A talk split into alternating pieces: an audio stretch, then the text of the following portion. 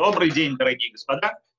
После небольшого перерыва, несколько дней на выборы, важные выборы в Соединенных Штатах, мы возвращаемся к нашему изучению Торы. Напомнить, что это десятая лекция. Изучаем с вами книгу Седор Лам, э, взгляд наших мудрецов на библейскую хронологию. Я бы хотел, эм, с вашего позволения, посвятить этот урок памяти моего учителя, дорогого и любимого, учителя миллионов евреев, Джонатана Сакса, Илуи Нишмато, который ушел из жизни вчера, Шаббат, э, Парашат, Парашат Вера. Окей.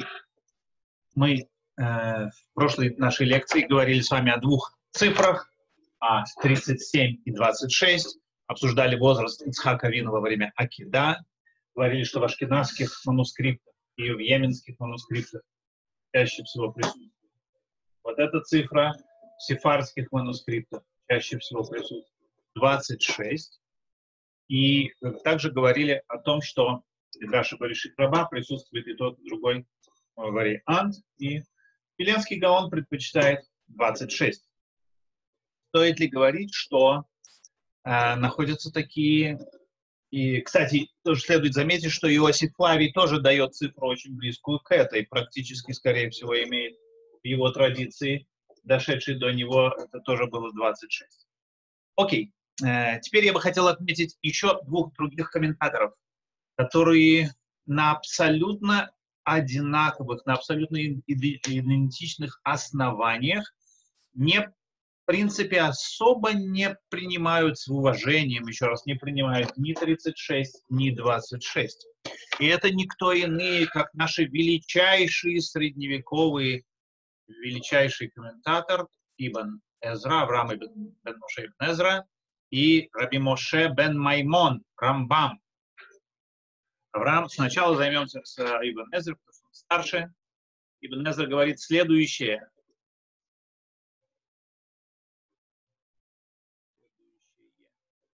Секундочку.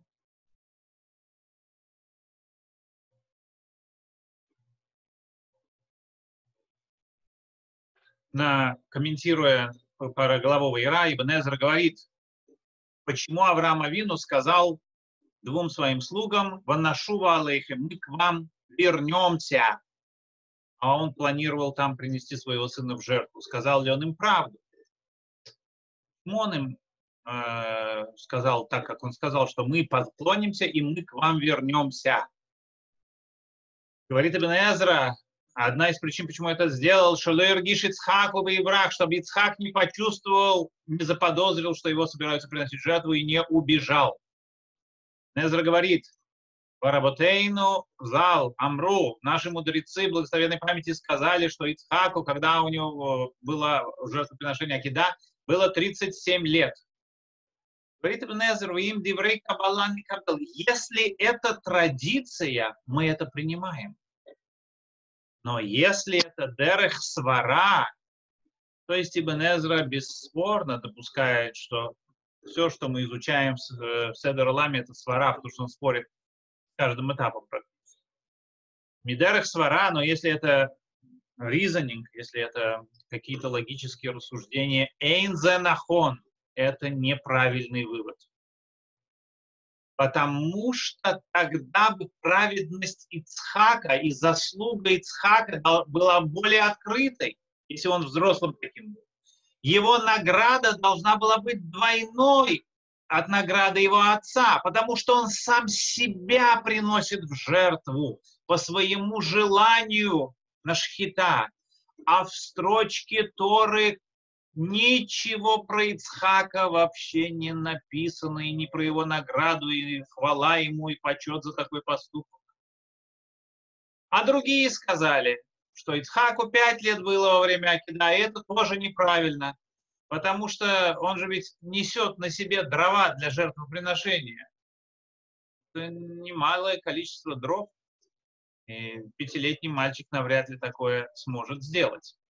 По коровой ладат, говорит Ибн Эзра, так что близко к разумному пониманию, что ему было где-то 13 лет. И заставил его отец, и завязал его против его желания. Доказательство этого то, что отец скрыл от него тайну и сказал ему, Бог сам выберет себе барашка. Потому что если сказал бы он бы ему, что ты барашком будешь, очень может быть, что Исхак бы убежал. Вот это то, что пишет Ибн Эзра, как вы сами сумели прочитать. Другой наш комментатор, Рамбам в Муренавухим, открыто об этом говорит, что то же самую вещь, что Ицхак должен был быть, его заслуга в строчке должна была быть в два раза больше, чем Авраама, а про это в строчке ничего нет. И эм, Рамбам не говорит ни о каких цифрах там Мороновахим, просто вот такую идею теологическую высказывает. Но его сын, Авраам, сын Рамбама, в своем комментарии на Хумаш пишет следующие вещи. Наши мудрецы сказали, что Ицхаку было 37 лет во время Акида, и они соединили это с временем, когда умерла Сара. Так написано в Баришит Раба. Что Ицхак сказал, вот, принес себя в жертву и сказал, завяжите меня, и так далее, покрепче. Однако папа, господин мой блаженной памяти, то есть он говорит о Рамбаме, я от него принял, что, по его мнению, он удалял возраст Ицхака намного-намного лет моложе. Потому что если бы он был бы старше 20 взрослых человека, то тогда бы его самопожертвование было бы намного более великим, чем то, что сделал Авраам, который убивает своего сына, а тот самого себя ставит жертву. И награды, и заслуга Ицхака должна была быть упомянута, а этого ничего в строчке нет. То есть э, и Рамбам, и Ибн более-менее одно и то же нам говорят, что э, если это традиция, мы это примем, но если не традиция, э, Ицхака Вину по описанию в Торе вообще подросток. Поэтому, если кто-то выражает какие-то другие мнения и не согласен с этими цифрами, не надо нам спешить показывать пальцами и называть его не самыми хорошими словами, потому что величайшие верующие евреи, как Ибн Эзра и Рамбам, э, они э, тоже придерживались такого мнения. Окей, э, едемте дальше. Для чего возраст Ицхака Вину так нам важен? Вот для чего. Обратите внимание на эту доску. Дело в том, что вот у нас есть две традиции, э, варианты Седурлама, варианты Больших Раба. У нас есть строчка Тора, которая конкретно говорит, что Исхак Авину вышел, женился, извиняюсь, а когда ему было 40 лет. Есть другая традиция, тоже упомянутая в Седурлама, ее с вами в прошлый раз читали, что во время Акидат Ицхака Ривка родилась. Этим вроде бы не спорит. Получается, согласно этим двум э, точкам отсчета, то есть одна дается в строчке Торы, что он женился в 40 лет, а другая, что во время Акида родилась Ицхак, родилась Ривка. Если мы предположим, что Акида была, когда ему было 37 лет, а женился он в 40, и э, Ицха, э, Ривка родилась как раз вот в этот момент, то получается, что когда она вышла замуж за Ицхака, ей было 3 года, Получается, что история Учкудук три колодца, то есть первый из трех колодцев, упомянутых в Торе, где встречаются невесты для наших праотцов, на наших учителей, э, э, Ривке было три года. Согласно этому мнению, если Ицхак Авину 26 лет во время Акида, и в это время рождается Ривка, то тогда, поскольку он на ней женится в 40 лет, и родилась она, когда ему было 26, во время Акида, ей было 14 лет, во время Учкудука трех колодцев. Эм, и даже проблема не в том, что пришло 10 верблюдов через пустыню, и надо было напоить не только Элиезера, но и 10 верблюдов. И написано в Торе, что она накачала воды для всех них, и еще до тех пор, пока верблюды не перестали пить. Обычно верблюд выпивает до э, около 40 галлонов, пришедшие из пустыни, около 40 галлонов воды, то есть на 10 это около 400 галлонов. Э, надо было трехлетней девочке накачать, это, конечно, было бы не так просто к пониманию. Но не в этом дело. Не в этом. Это, как говорится, логические попытки что-то понять и так далее. Тут есть вещи, которые, другие вещи, которые все-таки подчеркивают, что эта традиция, наверное, более изначальная. Почему? Дело в том, что э, в Талмуде, давайте мы приведем этот текст Талмуда, в Талмуде говорится о Масехет Ебамот, говорится о запрете Коэну жениться на недостойных женщинах, запрете Коэну жениться на женщинах, которые слишком маленькие или совсем слишком старые. И все эти запреты Талмуд говорит, какая, какой правильный возраст для Коэна, Коэн Гадола, чтобы он э, женился. И Талмуд говорит следующую фразу.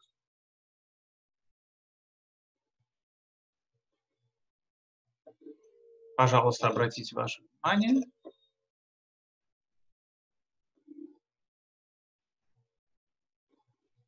Говорит Рав Нахман. Рав Нахман Барецха Камар Гайтана. Вот это тот, кто учил нас в Мишне, что не, не надо нам на, на слишком маленьких жениться. Таня Бетула, что его значит слово Бетула, девственница по поводу Коэн Гадола? Эйн Бетула Иланара она должна быть подростком. Вахену омер, и так он говорит в строчке Торы, Ванара товат маре меод бетула. И э, приводит строчку из э, как раз истории Ривки и Лезера, что она подросток прекрасной внешности. И до этого Талмуд говорит, э, про Коэн Гадола, что ему надо э, жениться на девушке. Ехол Ктана, может быть, он совсем маленький должен жениться, но скоро говорит Иша, женщина. Но, может быть, тогда взрослая должна она уже быть. Талмуд говорит, Тора говорит, Бетула, девочка, девственница она должна быть. Окей, царь. Так что такое достойная жен... Э, девушка, на которой надо жениться, про которую Тора говорит Наара, и приводит строчку про нашу Ривку.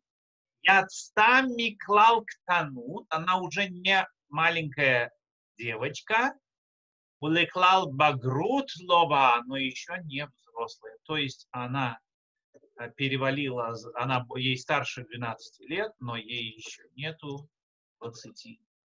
Считаться а, абсолютно взрослым человеком. Получается, что по этому мнению приводя еще раз говорю, Талмуд приводит доказательства, строчку Ваганаратоват Маре про нашу ривку. Вот это как раз вот этот возраст ближе поддерживается, чем. Это первое. Второе. Эм, еще одно доказательство есть. Доказательство тоже очень интересное. Дело в том, что в Масе, там же Масахет Ивамот, 64 странице, первый Э, первый лист, Амудалев, э, анализируется интересная вещь. Авраама Авину, это написано в Торе, э, да была дана Гагарь, после которой было 85 лет, после 10 лет пребывания в Израиле. Из этого вот Мишна учит правило, что человек должен, после, если 10 лет он прожил со своей супругой, у них не было детей, они должны искать способы он исполнил митцу рву. Означает ли это взять еще одну жену, или там развестись, и так далее, подобное, взять другую жену, или и ей тоже. Так или иначе, у Авраама Вину мы видим, что 10 лет прошло в Израиле, но не было детей. Когда Талмуд говорит, Талмуд говорит следующую фразу, давайте мы глянем на нее, лучше всегда смотреть внутрь. То есть из Авраама Вину видно 10 лет. Но Талмуд говорит, ну, а посмотрите на другого нашего праотца, у него 20 лет видно. Омар лей рабала Равнахман. Вавилонских два равина, они дискуссируют с собой. Вайлев Мицхак. А почему мы из, от Авраама Вину это делаем? Почему нам не это не изучать, а от Ицхака Вину? Ведь про него написано, что ему было 40 лет, когда он поженился, но ему было 60 лет, когда у него родились дети. Что получается? Получается, что 40 лет, когда он поженился, 60 лет, когда у него родились дети, получается, он, а он из Израиля не выходил, жил всегда в Израиле, получается, 20 лет бездетных было у Ицхака с его супругой. Может быть, тогда закон э, должен гласить 20 лет бездетных, тогда надо разводиться. Талмуд говорит, нет, э, Ицхак сам тоже был бездетным. Талмуд считает, что Ицхак не является правильной, правильной, э, правильным примером здесь, потому что он сам был бездетный. Авраам Авину бездетным точно не был, потому что, э, как мы видим, Ишмаэль у него родился. Э, и потом несколько, многие другие дети. Э, так вот, смотрите, как это относится к нам здесь. Талмуду было бы намного легче дать ответ не то, что сам Ицхак был бездетный, поэтому 20 лет без детей, и они не разводились, и других наложниц ему не давалось и так далее.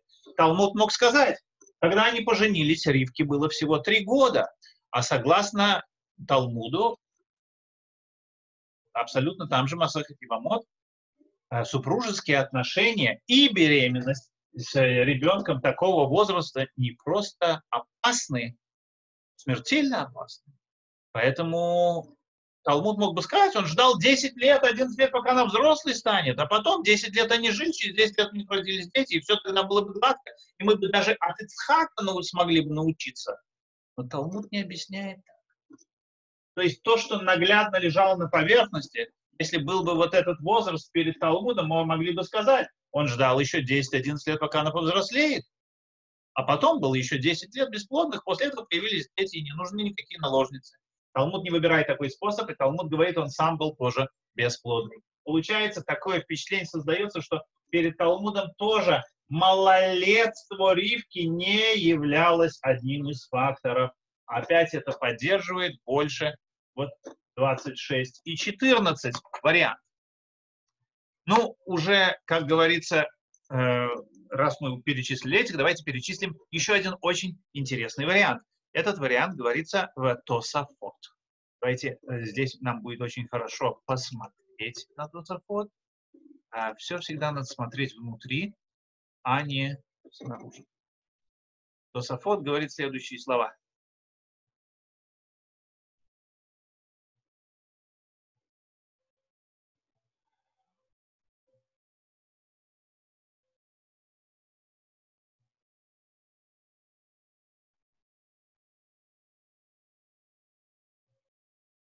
Окей, вот Тосов.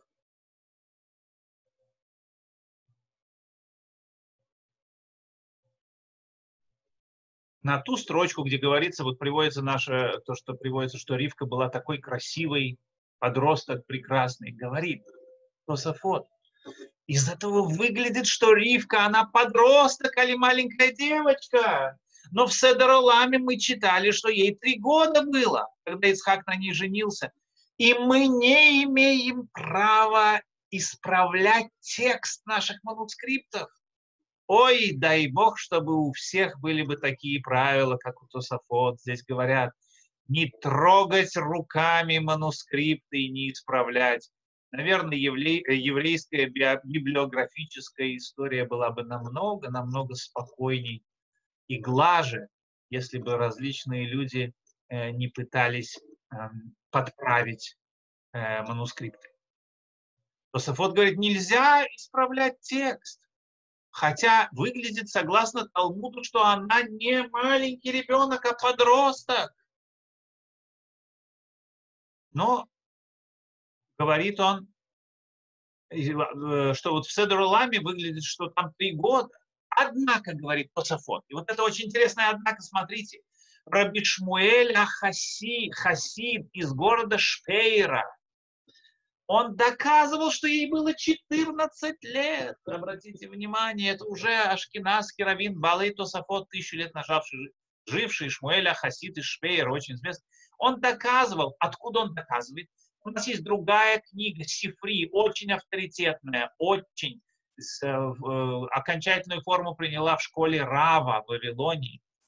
Он там говорит, что есть несколько пар, которые жили одинаковое количество лет.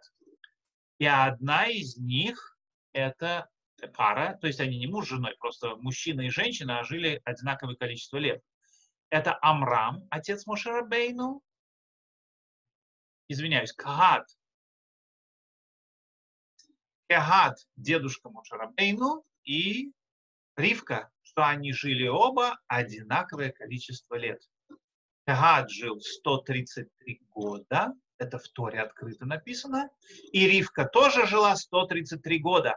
И говорит из э, Рабишмуэль, благочестивый из Шпейра. Но если мы предположим, что она родилась, когда Ицхаку было 37 лет, то не получается ей, когда она умерла, мы когда будем жизнь Якова описывать, рассчитаем, когда она умерла. Не получается, что ей будет 133 года, а получается где-то 122, 123, куда-то 10-11 лет деваются. На основе этого видно, что 14 лет это более, согласно Шифри, это более правильный вариант. Вот так вот пишет, э, приводит его мнение Тософот. То есть уже в ашкенадском мире великие мудрецы, которые сравнивали и которые тоже вот предпочитали 14-26 вариант. Интересно, что вот эта вот идея, она 14.26, э, которую высказывает Раби Шмуэль из э, Хасид из города Швейра, не он автор этой идеи. Дело в том, что у него был коллега и друг Раби Элиезер бен Натан из города Майнца, один из Раван, это выдающийся ашкенадский мудрец, тысячи лет назад живший.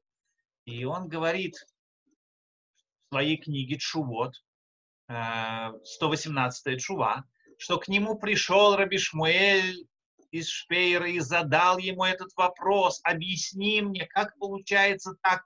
Вроде бы получается, что ей должно быть 14 лет Ривки, а ей вроде вот Седор Лам 3, а из Сифри получается так. И когда они проанализировали вместе с э, Раби Элезером бен Натаном, Раби Элезер бен сказал ему, очень может быть, что имеются две параллельные традиции. Сифри высказывает одну традицию, а Седор Олам высказывает другую традицию. А в действительности это как раз именно так и есть. Вот эти две традиции мы перечислили. Но ни Раби Лезер бен ни э, Раби Шмуэль, благочестивый из города Шпера, не знали, что существуют вот такие варианты Седорулама. В их местах эм, были только вот эти, и сефардские варианты Седорулама у них не присутствовали. Если бы они бы присутствовали, у них, у них вообще бы тогда проблем не было. То есть, если знать о существовании таких манускриптов Седорулама, то вообще никакого спора между Сифри и Седоруламом нет, а оба говорят одно и то же 26 и 14. Также следует заметить, что и Седорулам, и Сифри приобрели свою окончательную редакцию и форму в школе Рава в Вавилонии. Он был тот, кто привез этот материал наработки Танаим в Вавилон, и там эта книга приобрела свою окончательную форму. Мы говорили об этом в начале, когда говорили об авторе, что э, наработки, эти, э, Вавилонский Талмуд знает об этой книге, Иерусалимский Талмуд Аседор Алам знает такую книгу. Поэтому э, и мнение современных авторов, мнение профессора Меликовского и мнение доктора Гугенхаймера, что, скорее всего, оригинальная версия Седора Лам была 26 и 14, и именно 26 и 14 Э, совпадает с именно вот этой школой Рава, Вавилонской школы. Ну, так или иначе, э, мы с вами обсудили и то, и другое, и третье. И давайте э, быстренько прочитаем и закончим сегодня, закончим сегодня первую главу Цедура Лама, чтобы мы могли со спокойной душой начать жизнеописание Якова Вину с нашей следующей лекции и со следующей недельной главы. Э, здесь надо опять обратиться нам к чартам. И давайте к тексту тоже обратимся. Обратимся к тексту. И текст нам говорит Седрулама следующее. Здесь нам понадобится не только текст, но и понадобится э, также и хронологические таблицы. Пишет Седрулам заключительную вещь. Авину Авраам, наш праотец Авраам, похоронил Тераха, своего папу, два года перед смертью Сары. Обратите внимание вот на эту чарт, этот чарт. Вот жизнь Тераха. Тераху, Терах жил 205 лет.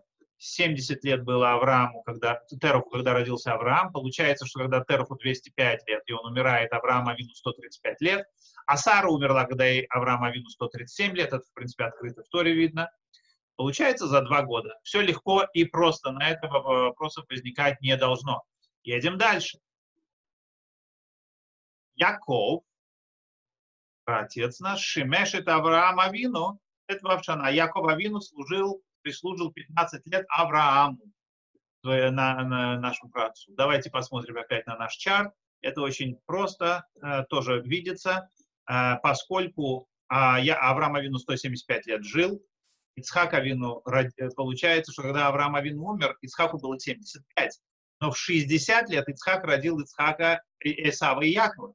Получается, что когда Авраам Авину умер, Исаву и Якову было по 15 лет, и эм, Яков Авину прислуживал своему дедушке и учился от него до 15 лет. Это тоже видно наглядно из э, строчек Торы и из этого чарта. Едем дальше. Авра Яков Авину служил Шему, прислуживал Шему 50 лет.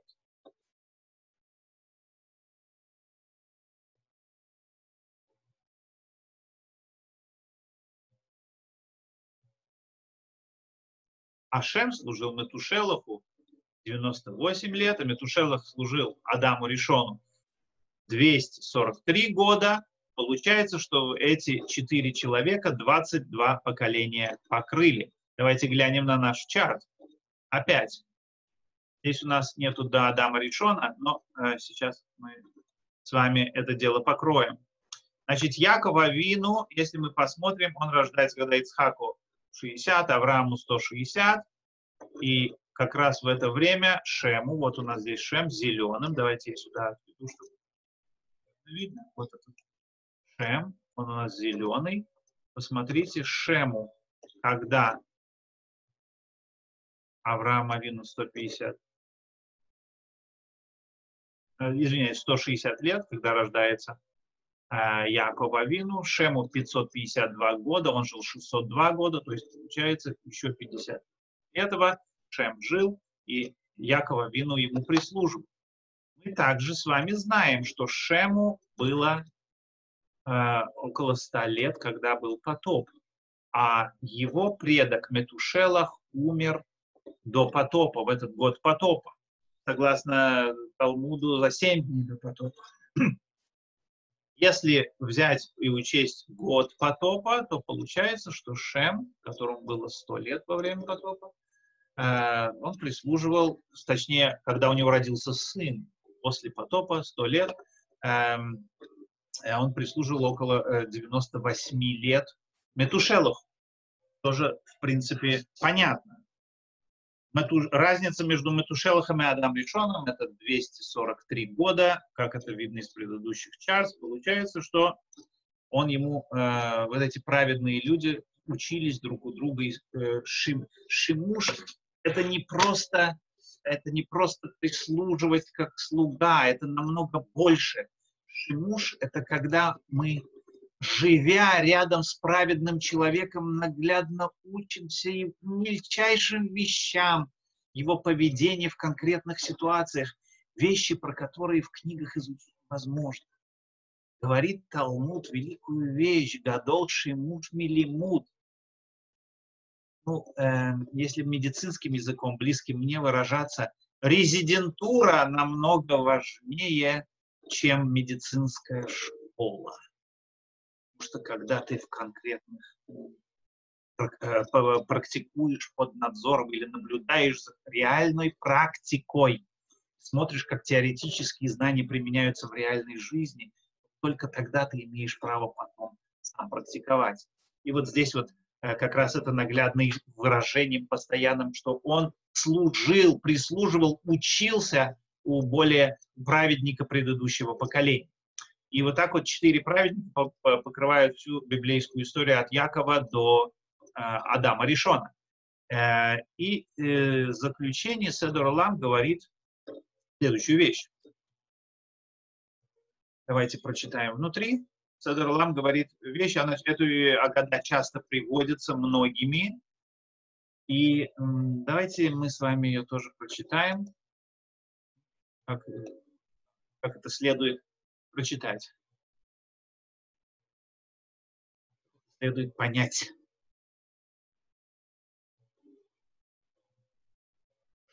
Семь человек между собой сложили весь мир, то есть покрывают весь мир.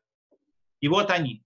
Адам Ришон, Метушелах, Шем, Яков, Амрам, Ахия Шелони, Ильяу, а он до сих пор существует.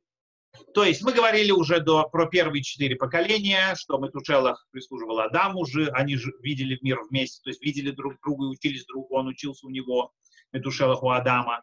И Шем видел Метушелаха и учился у него, и Яков Авину видел Шема и учился у него. Яков Авину спустился в Египет, когда ему было э, 110 лет. 107, еще 17 лет он там жил, 127 он умер. Мне не изменяет память. Дайте я еще раз уточню. Не было некрасивых высказываний.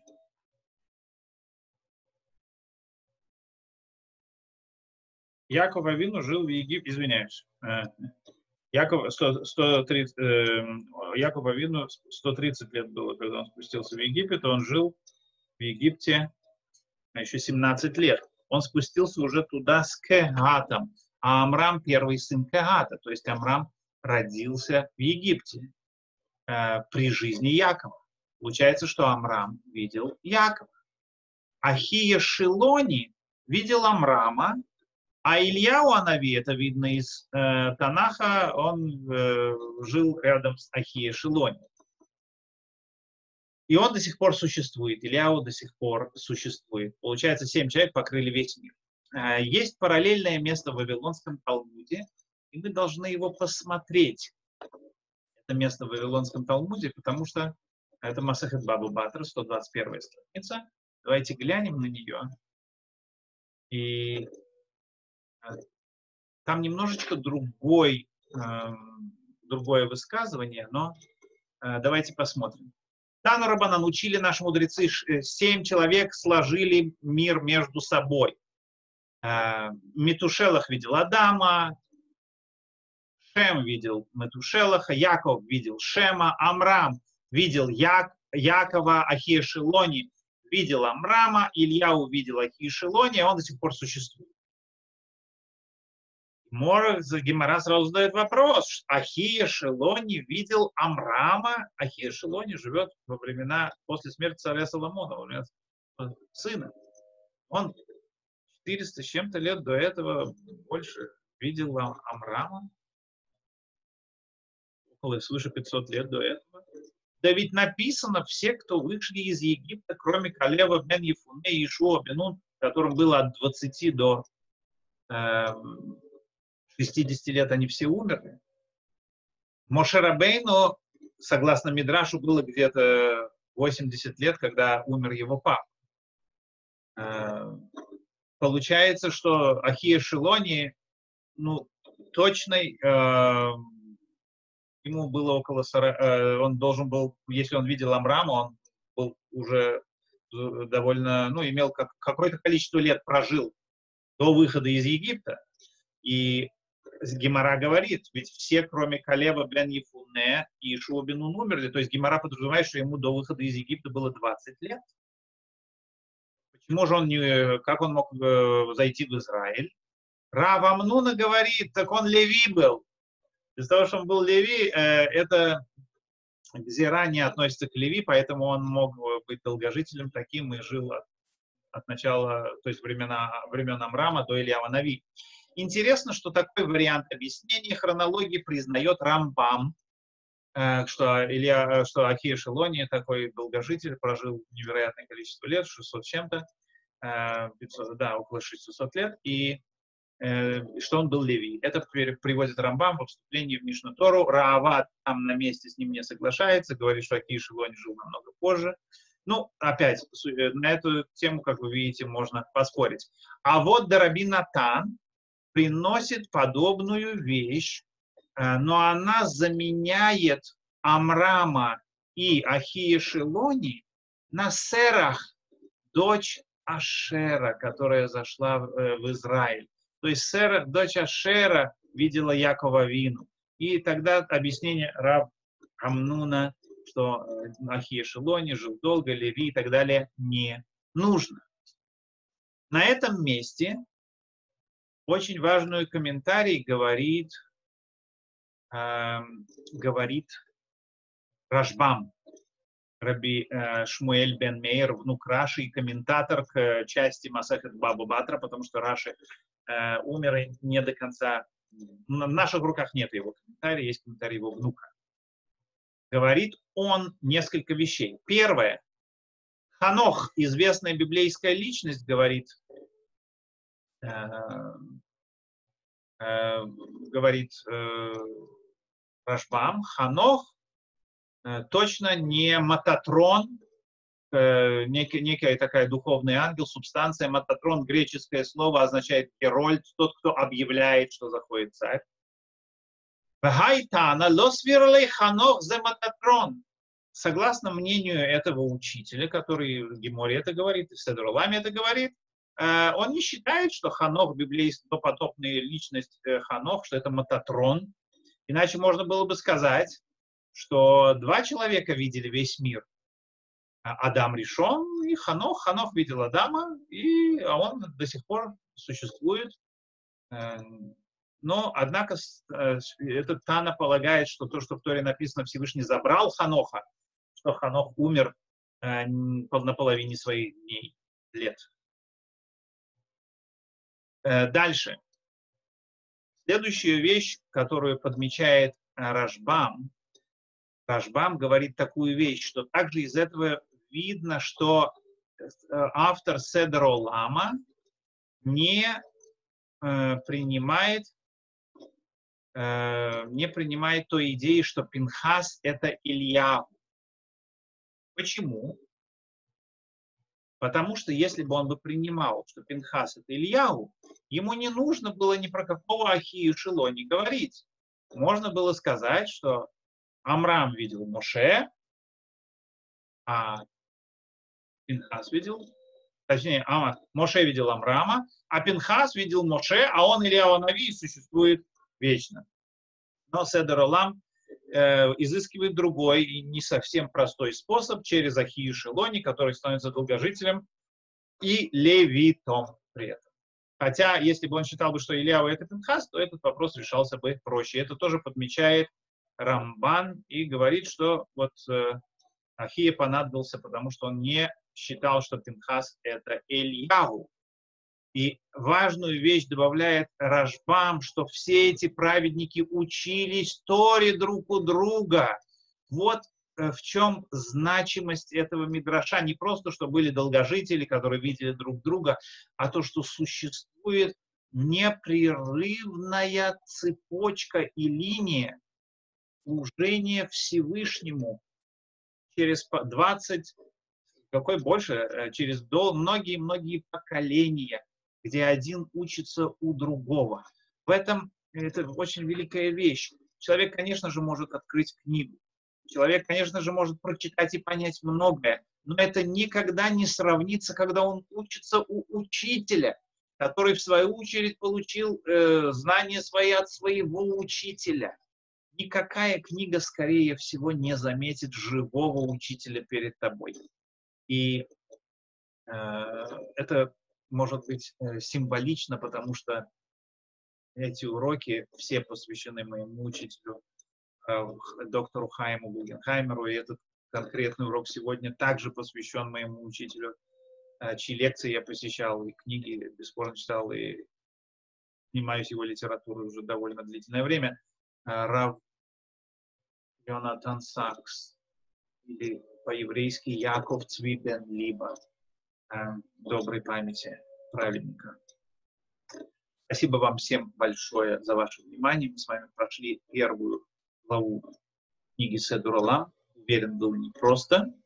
А, с следующей недели мы с вами начнем вторую главу, которая будет говорить о жизнеописании нашего праотца Якова Вину. Всем большое спасибо во внимание, за внимание и до новых встреч в эфире. Не забывайте присылать ваши критические замечания, поправки. Э, и не забывайте ставить лайки. Всего хорошего, до свидания. С вами был Барух Юабов.